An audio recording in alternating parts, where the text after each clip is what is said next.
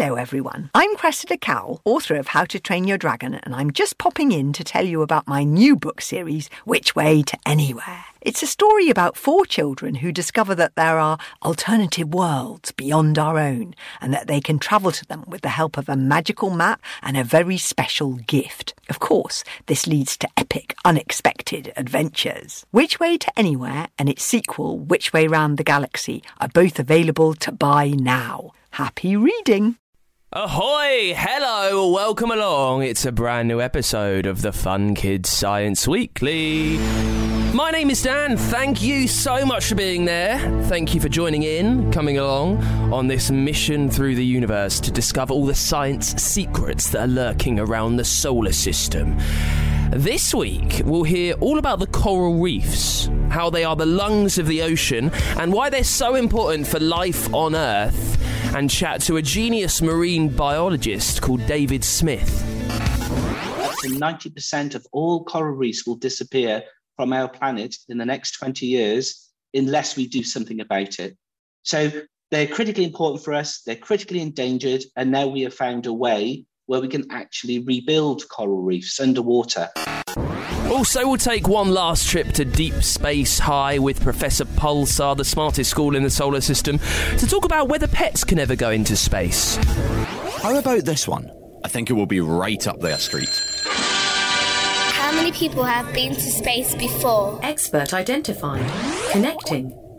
My name is Libby Jackson. I work for the UK Space Agency. Hi, Libby. Do you happen to know how many people have been to space before? And I've got your questions to ask as always. This week, they are on why our fingers go so wrinkly and pruny in the bath and whether there is anything inside the moon. It's all on the way in a brand new Fun Kids Science Weekly.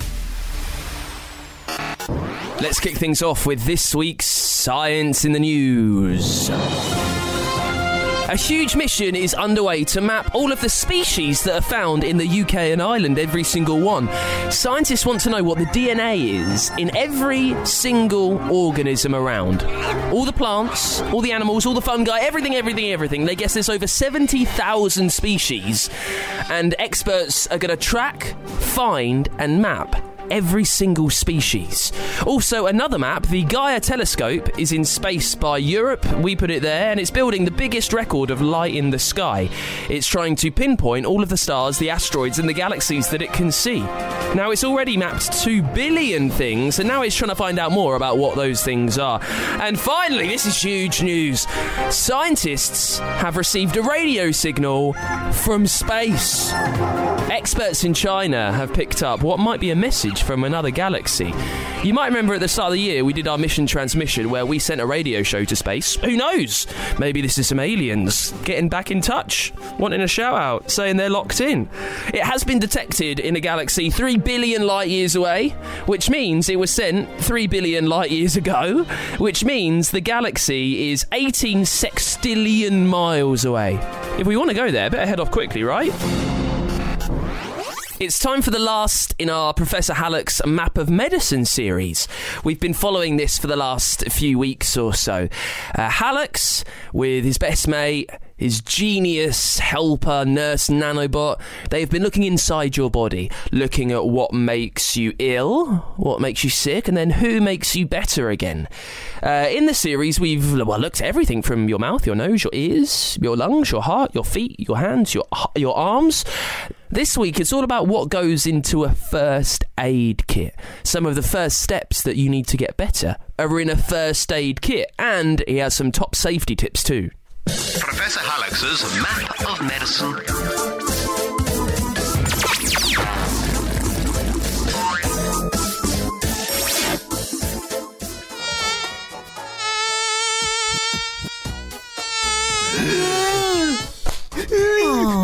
Bodley, what's the matter? Was it that blooming bee? Oh, you've been stung on the schnoz. Professor, Professor, get the first aid kit. With you in a minute. Just adding in some medical machinery to the map of medicine, an MRI, and a microscope. Stop fiddling. I need the first aid kit. Where did you leave it? It's on the windowsill. Got it.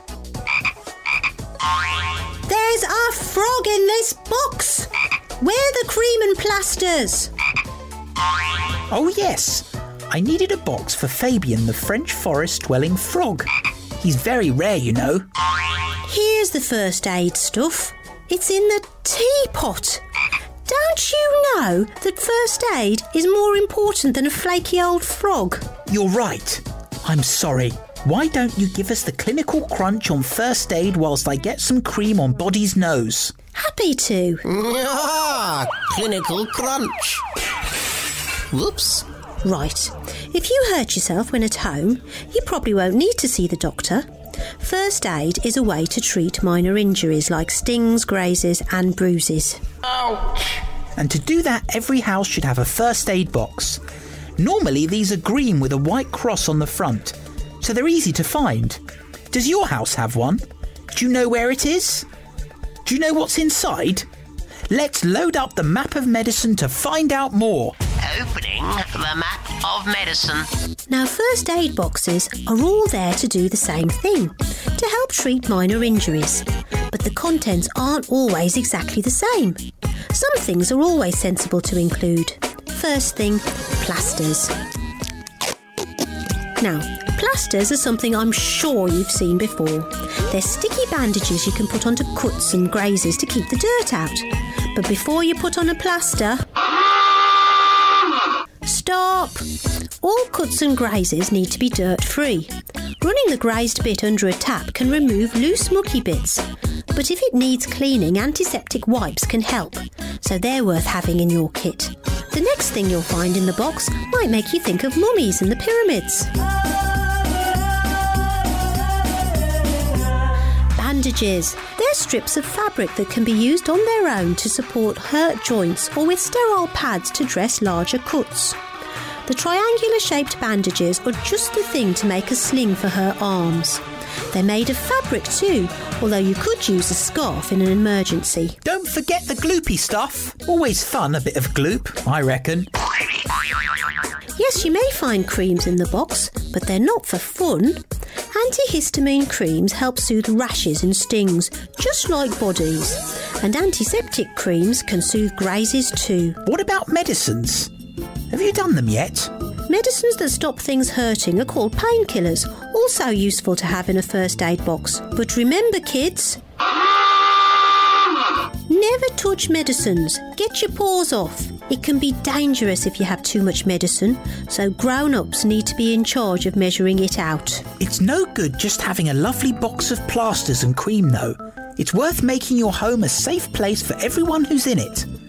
Some things that keep us safe are big things. Uh oh, sounds like I burnt my toast. Only kidding. That noise was a smoke alarm. And you should definitely have one in your home and test the batteries regularly. But the other things you can do to stay safe are little things. Here's my top three tips. Oh, go on then. You can introduce them, Fabian. You can be our first aid frog. He says slow down, especially when you're on the stairs.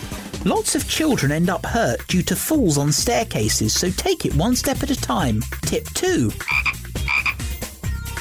Tidy up your toys. Keeping floors clutter free can help prevent falls, and if you have younger brothers or sisters, it will stop them putting small things like marbles into their mouths, which could give them a tummy ache or even choke them. What's our last tip, Fabian? Oh, good one. Stay well away from hot things. Grown ups should make sure they're safely out of bounds. Things like kettles, toasters, and matches can cause serious burns or even death. Just leave them alone. They're rubbish to play with anyway. Let's have a quick disgusting detail, nurse. There's just time before we go. Disgusting detail. Oh, I love a good disgusting detail.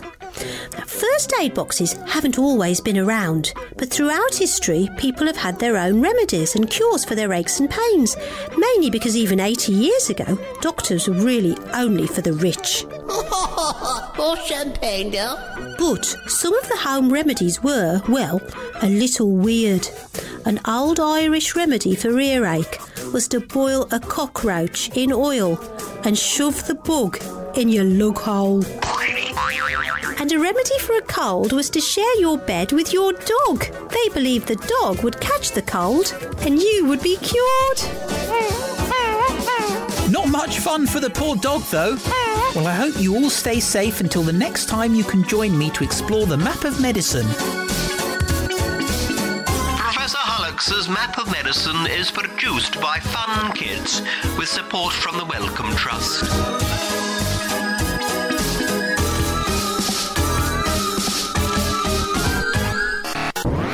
To your questions then. If you've got anything sciencey that you want answered on this show, you need to leave it as a review for us over on Apple Podcasts. I see it, I do the dig in, and then hopefully, fingers crossed, I give you a shout out on the show. Uh, Alfie and Elodie are in Jersey, and they want to know why fingers go wrinkly in the bath. Have you ever noticed that with yours? You've been having a soak for a little, for quite a long time. Your fingers grow, go all pruny, don't they? They look a little bit like an alien. Well, here's what happens inside your fingers. Your blood vessels, they're the things that move blood around your body, uh, they shrink when they get hot. Your brain sends a message to make them do this. And, and because there's less blood in your fingers, it makes them thinner, and that makes the skin fold, and it makes them wrinkly. Now, experts don't exactly know why this happens with the blood vessels in your fingers. They think we've evolved this skill to make us better at grabbing and gripping things underwater. It gives us a bit more purchase when we need to hold on to things. The wrinkles can help it stick to us, and scientists think that's why it happens, Alfie and Elodie. Thank you for the question. Uh, here's one from Brody, who is 10, who wants to know Does the moon have a core? Yes. Experts think it does have a core. We've not drilled down into it, but they think it is 300 miles wide. And they think that is the inner core, which is made of solid iron. Pretty much one element, just solid iron. Now, outside of that is a hotter liquid iron core, the outer core. Now, that's another 200 miles wide. So, all in all, the core inside the moon is massive and it's full of iron, Brody. Thank you for the question. If there's something you would like answered on this show, on the Fun Kids Science Weekly next week, leave it as a review for us on Apple Podcasts. Hello, everyone. I'm Cressida Cowell, author of How to Train Your Dragon, and I'm just popping in to tell you about my new book series, Which Way to Anywhere. It's a story about four children who discover that there are alternative worlds beyond our own and that they can travel to them with the help of a magical map and a very special gift. Of course, this leads to epic, unexpected adventures. Which Way to Anywhere and its sequel, Which Way Round the Galaxy, are both available to buy now. Happy reading! It's the Fun Kids Science Weekly. Now, there is a brand new idea that's around, and it's a way to save the world's coral reefs. We can find out more with marine scientist Professor David Smith. Thank you for being there, David. Thanks, Dan. Lovely to be here with you. We hear so much about coral reefs, but I'm not 100% sure what they are. Someone said once they are the lungs of the world, something like that. Can you can you tell us more? Yeah, I think maybe a good way of thinking about it, Dan, is that they're the sort of rainforests of the ocean. So coral reefs are made up of lots of different animals, but the, the base of a coral reef is made up of a small animal which has a special relationship with um, seaweed, actually. And together they produce these big, big, complex physical structures that other types of animals call home. So on a coral reef, you can have lots of different species of fish, you have species of turtle, lots of different, um, what we would call invertebrates like crabs and the like. So about a quarter of all marine life in the oceans are found on coral reefs. They're really important. And why do they need saving? What's going on down there? Well, unfortunately, Dan, although they're very important for biology and for us as people, about a billion people depend on coral reefs for food and income, they are critically threatened. We think, um, and the latest science tells us that up to 90% of all coral reefs will disappear from our planet in the next 20 years unless we do something about it. So they're critically important for us, they're critically endangered, and now we have found a way where we can actually rebuild coral reefs underwater. And that's what we're trying to do as part of this program. Actually rebuild a coral reef. Now, I want to get to the good news in a little bit. Just very quickly, one last question about the bad news. What like what could go wrong? So you say that within 20 years they could all be gone. So in 21 years time if there's no coral reefs, how does that affect us and the world? Well, it's it's a, it's a, it's a great question. You know, there's lots of stuff that is impacting on coral reefs. Climate change is one of the biggest problems that we face. But we're also, unfortunately, in the past, we've used different types of techniques to fish coral reefs, and that has been unsustainable and damaging. So, really destructive practices. And I think probably people didn't realize how valuable and how sensitive they are. The way it will affect us would be quite simply that the very health of the ocean itself will suffer. We don't know what the consequences will be for the entire of the oceans. But if you remove a quarter of all its species, there's likely to be big changes in fish populations and the amount of fish in the ocean and its capacity to function. So it's it's it will be a terrible thing to, uh, to see done. There are you know there is hope, but it's a very urgent problem that we need to deal with. I remember being in Australia and going diving in the Great Barrier Reef. And I remember uh, first getting into the water and then kind of spinning a left just around the nose at the front of the boat and then seeing it, seeing it in front of you. And it's like colors that your eyes can't even describe. What's it like for you, David? You're a diver uh, going into these like magical kingdoms. It's like something from a Disney movie, but all the time. Dan, it's just a privilege of a lifetime to dive on a reef. You know, the first time I dived on the reef, I was very young and I've been diving every day. Well, not every day, but you know, a lot since over eight to 9,000 times I've dived on coral reefs. It's a magical system. You know, you can get close to reef and find new species doing really funky stuff and um, living together and finding unique ways to live together on a very small scale. Or you can swim off a reef and look left and right and see it stretching you know, miles into the distance. They're, they're true kingdoms underwater.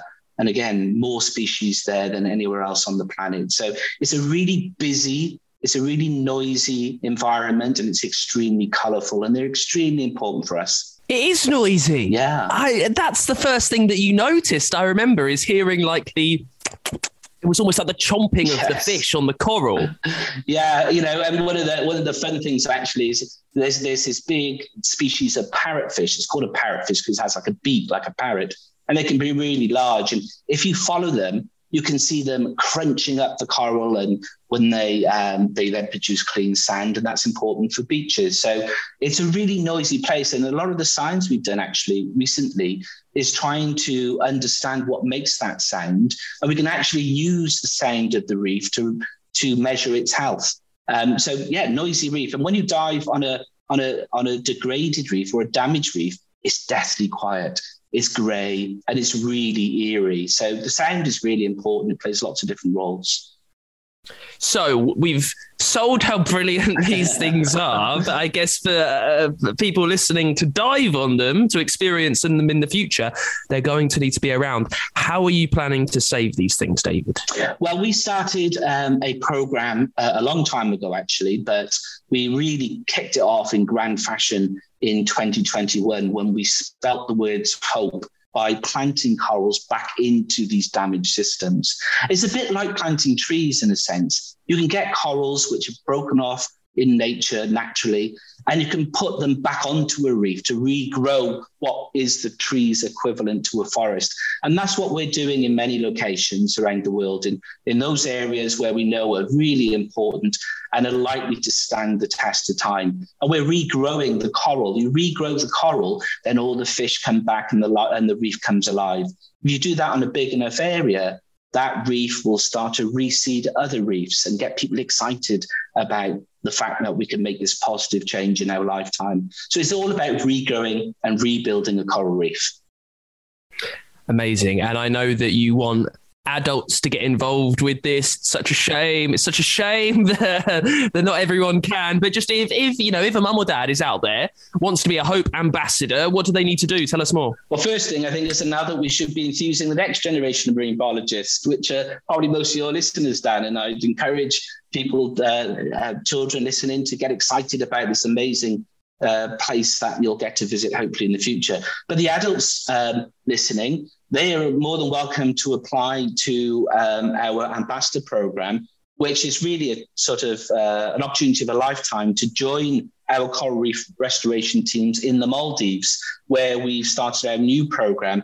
Um, get trained for a week in the UK on coral reef restoration, then fly out to the Maldives and, and actively restore and rebuild a coral reef with us and the local community in the Maldives, and also a Maldivian ambassador who they'll be twinned with and learn about what it's like living on the reef and some of the problems that they face.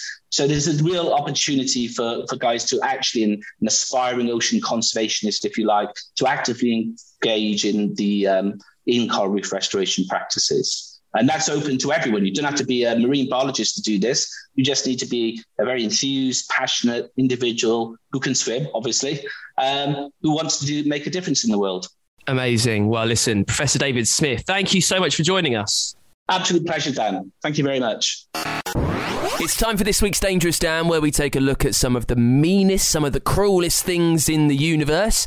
This week, it's all about the best hunter in the world. And it might not be who you think. You might think that uh, a ferocious lion or a snapping shark is the world's best predator, but get this the world's best hunter is actually a dragonfly. They've got a long tail, they've got four wings, they've got two huge eyes, they're normally quite brightly coloured. Now, in insects, when something is brightly coloured, normally uh, that's to attract them over to make them appear like a flower, to make them enticing. Now, dragonflies live all over the world, uh, except from on Antarctica at the South Pole, and scientists have found they are the world's best hunters. They catch more than 95% of the prey that they target, which is twice as successful as a great white shark. It's four times as good as a lion. That means if you're another insect, a mosquito or a fly, an ant or a bee, there's very little chance of you getting free if a dragonfly wants you for dinner. It's got these huge eyes, which give a massive view of the world, and it perches on a leaf quite high, waiting for prey to fly nearby. It's got lightning quick reactions. A special neuron detects the tiniest of motions and movements from its prey, and kind of without realizing, it'll adjust, it'll move, it'll spin, it'll flick. They can fly at 60 miles an hour. They've got strong arms and wings which catch the prey, and when it gets something, there's almost no chance of it escaping. And that means the best hunter in the world, the beast that's going straight on our dangerous Dan list, is the dragonfly. It's time for another trip to Deep Space High this week. We've been going there for a little while now, taking the ship up to the smartest school outside of the solar system. On Deep Space High, you get a brilliant view of the solar system, the galaxy around us, and even right here down to planet Earth. This week, we're catching up with Professor Pulsar. He is the teacher at Deep Space High, and he's talking about whether pets can ever go to space. Professor Pulsar's Space Explanation Service with support from the UK Space Agency. Somewhere between Polaris and Ursa Minor, just a glint in the night sky to the naked eye. But look a little closer, and you will see it is Professor Pulsar's exploration craft, the Intrepid 5, piloted by trusted Captain T. Torrey. While the pupils of Deep Space High take their school holidays, Pulsar is roaming the universe to explore the most dastardly difficult mysteries of space and broadcasting his findings back to the planets. It can only be another episode of Professor Pulsar's Space Explanation Service. Captain! Captain! Captain T. Torrey! Where are you? Captain! Oh, sorry, Professor. Didn't hear you. I was listening to some music by my favourite band, the Quasar Chiefs. They're ace. I'm sure they are, T. Torrey, but that doesn't help us with solving any more space questions. Why don't you see if you can find us another fantastic question? I could dispatch the data scoops and see if I can troll something up. Yes, but hurry up. We want to see what is out there. Here comes one now, Professor. Can pets go to space? Oh, good one. Computer, I think we need some expert help on this one. Do you think you could sniff someone out? Target acquired. Centering in on Swindon, England on planet Earth. It looks like somewhere called the UK Space Agency. Loading file. The UK Space Agency is the organisation that represents the UK space industry to the rest of the world. They are involved in a huge range of projects from across the UK, including getting the next Briton into space, Tim Peake. He will launch next year on a mission called Principia. These chaps seem to know their stuff. Who exactly are we speaking to? My name's Andrew Koo. I work for the UK Space Agency. My job title is Human Spaceflight and Microgravity Program Manager. And Andrew, do you know if pets can go into space? They can. I'm not sure you'd want to take your pet to space because it's not a very nice environment necessarily for an animal to be in. In fact, we launched animals before we launched humans into space just to test. There's Laika, the Russian dog, was a, a celebrity in the Soviet Union. Iran recently have been launching monkeys into space. So there's no physical reason not to launch animals into space, but there's always an ethical dimension to these things. So you'd want to think long and hard before taking your pet with you because they might not enjoy it as much as you do. Interesting, yes. I guess because you can't explain what's going on to an animal, they might find it a bit scary going to space. Thanks for clearing that up, Andrew. Now, Titori, while we have a communications channel kind of open with the UK. Space Agency, is, but there's a simple way to explain it. they may be able to help Let's pop over to Greenland. It's nice and snowy there, and I fancy building a snowman. think it will be right up their street. How many people have been to space before? Expert identified. Connecting. Um, My name is Libby Jackson. somewhere I work for the UK Pay Space attention. Agency. Now look here. Hi, Libby. We have you two happen to know how many snowmen. Just using powers of observation, can you tell which is the oldest? Well, one is still very round and tall. He's still got his hat on. The other one has started to melt a bit. Yep, I can see he's in a puddle of water.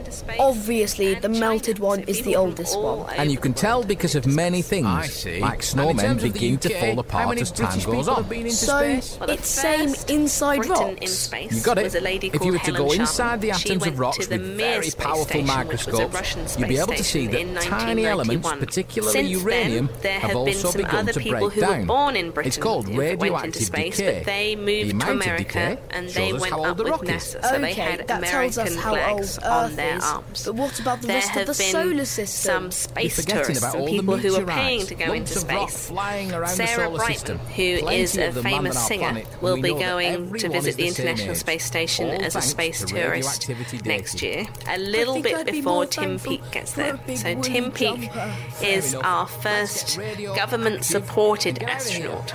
He will also be our first long-duration astronaut. So he's going to go and stay on the International Space Station for six months. So he'll launch at the end of November next year, and then he's going to live and work in space. He's really looking forward to sharing his experience with everybody. Um, and so you should look out uh, for him on Facebook, on Twitter, on the television. He's going to be doing all sorts of things. Excellent stuff, Libby. I think I quite fancy a trip to the International Space Station myself. Captain Titori, plot a course to Earth, and we can be there in time for tea. Very good, Professor.